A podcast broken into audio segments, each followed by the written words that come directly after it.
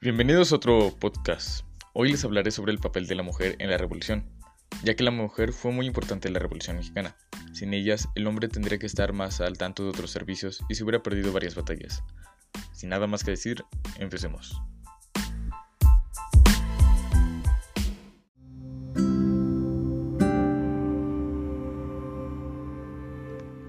Las mujeres jugaron un papel prominente en la Revolución Mexicana.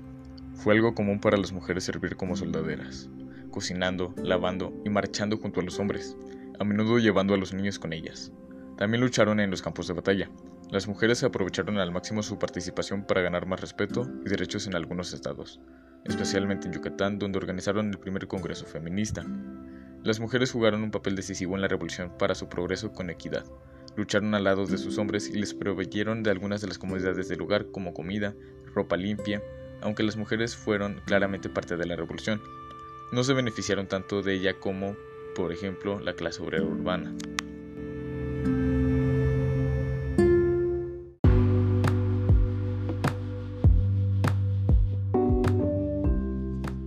Las soldaderas y la Revolución Mexicana. Durante la Revolución Mexicana hubo mujeres que lucharon en los campos de batalla, soldaderas o mujeres soldado. Estas mujeres lucharon en ambos bandos, bien por decisión propia o bien por la fuerza. Soldadera proviene de la palabra soldada, que significa el salario percibido por un soldado. Los hombres entregaban su salario a las mujeres para la compra de víveres, preparación de las comidas, lavado de ropa y otros servicios. Con frecuencia las soldaderas hacían muchas otras cosas, además de labores domésticos. Algunas seguían a los soldados creyendo que estarían más seguras que permanecer en el lugar donde se encontraban.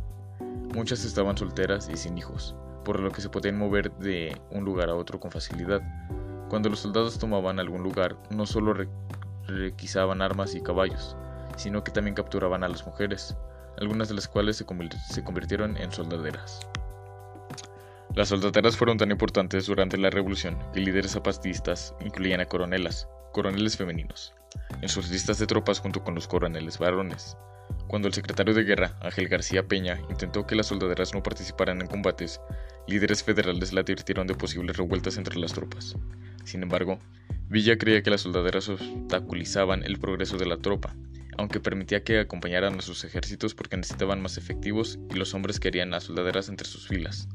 Después de que fuerzas villistas perdieron la batalla de Orcasitas, Chihuahua, en 1917, 90 mujeres en la ciudad de Camarago fueron masacradas por Villa. En su relato de la masacre, Friedrich Scott dice que la mujer de un hombre que las fuerzas villistas habían matado atacó a Villa, y que luego sus tropas mataron en el acto al resto de las mujeres que habían secuestrado. Elizabeth Salas dice que un rival escondido en un grupo de las soldaderas supuestamente disparó contra Villa, quien ordenó que mataran a las 90 cuando el asaltante no se identificó. Ambos relatos hablan de un bebé que sobrevivió en el, episodio. Katz dice que la imagen del bebé, cubierto en la sangre de su madre, contribuyó a la declive de Villa. Valentina Ramírez y el corrido La Valentina. Valentina Ramírez y la soldadera que inspiró el corrido carrancista La Valentina luchó al lado del general Ramón F. Iturbide. La canción no menciona su papel en combate porque el gobierno no quería reconocer la participación de mujeres en la revolución. Ella recibió mucha menos paga que los hombres que lucharon a su lado y vivió en la pobreza el resto de su vida. Los obstáculos hacían la igualdad, solo desaparecieron en tipos de guerra y solo por un tiempo muy corto.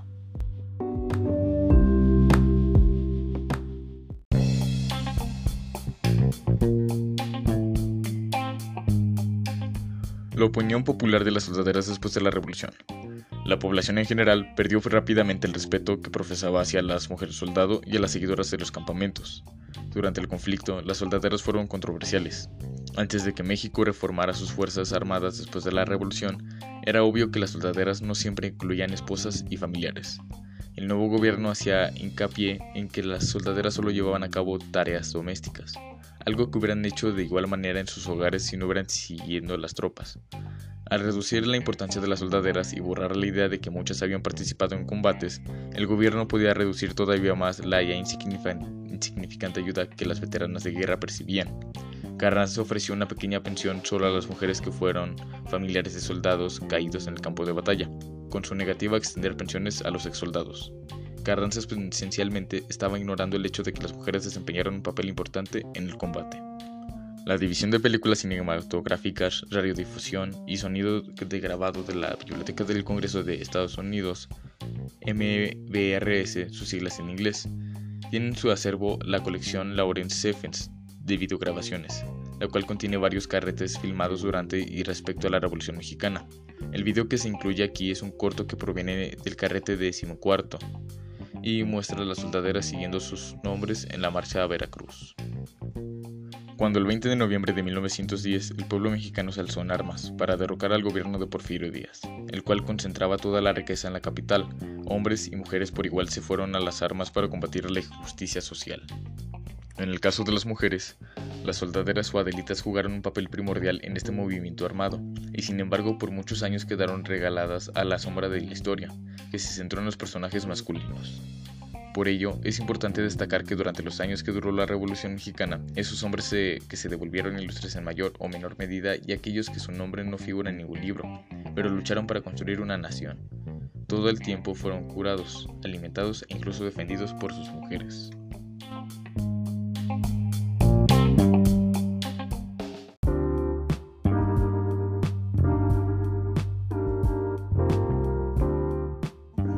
Esposas, madres, hermanas, amantes, por igual se sumaron a la causa para defender a sus hombres, pero también para luchar por su país y reclamar sus derechos como ciudadanas del mismo.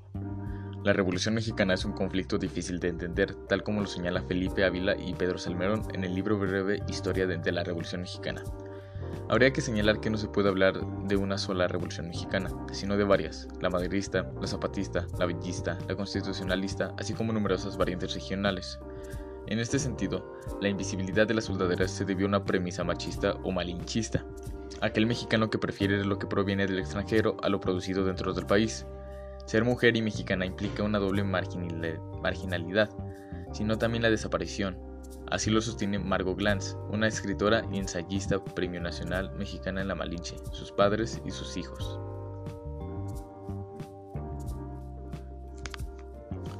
Pese a ello, la acción de estas valientes mujeres determinaron a la mujer como rompedora de los esquemas sociales del patriarcado.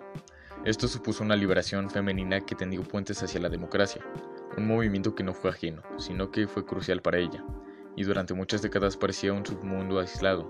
Además, tras el periodo revolucionario, iniciaría por fin el sufragio femenino.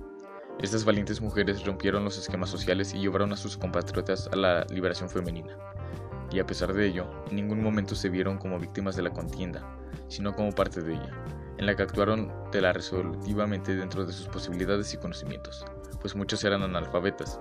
A pesar de esa actitud de guerreras, muchos tuvieron que buscar otro tipo de estrategia para sobrevivir dentro de su bando y poder proteger su honor. Un caso particular fue el de Carmen Cerdán, esposa de Francisco y Madero, importante activista quien incluso después de que su marido fuese asesinado, nunca abandonó la causa, sino que se involucró todavía más. Reunió valor y organizó una junta revolucionaria para combatir a Victoriano Huerta. Luchó junto a Carranza y suministró artillería a los soldados. De casa de esta señora salían enormes paquetes de pescado, cajas de zapatos, canastas de verdura que ocultaban granadas de fabricación casera, pólvora, asegura la historiadora mexicana Carmen Ramos Escandón en su libro Carmen Cerdán, Mujer de su tiempo.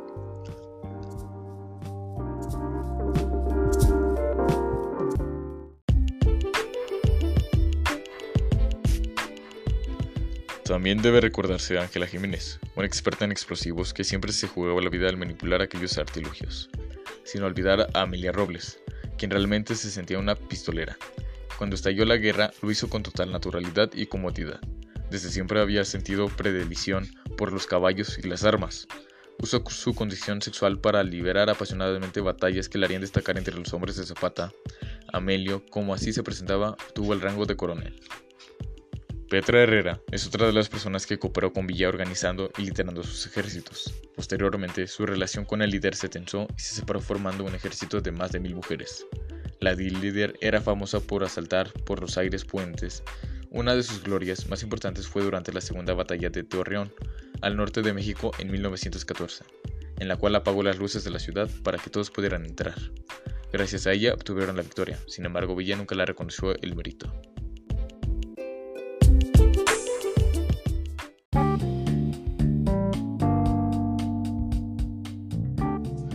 Este episodio sirvió para romper los esquemas de la ideología machista de la época, en la cual los hombres creían en la incapacidad de las mujeres fuera de la escena doméstica. Gracias por escuchar este podcast de hoy. Espero que les haya gustado. Hasta pronto.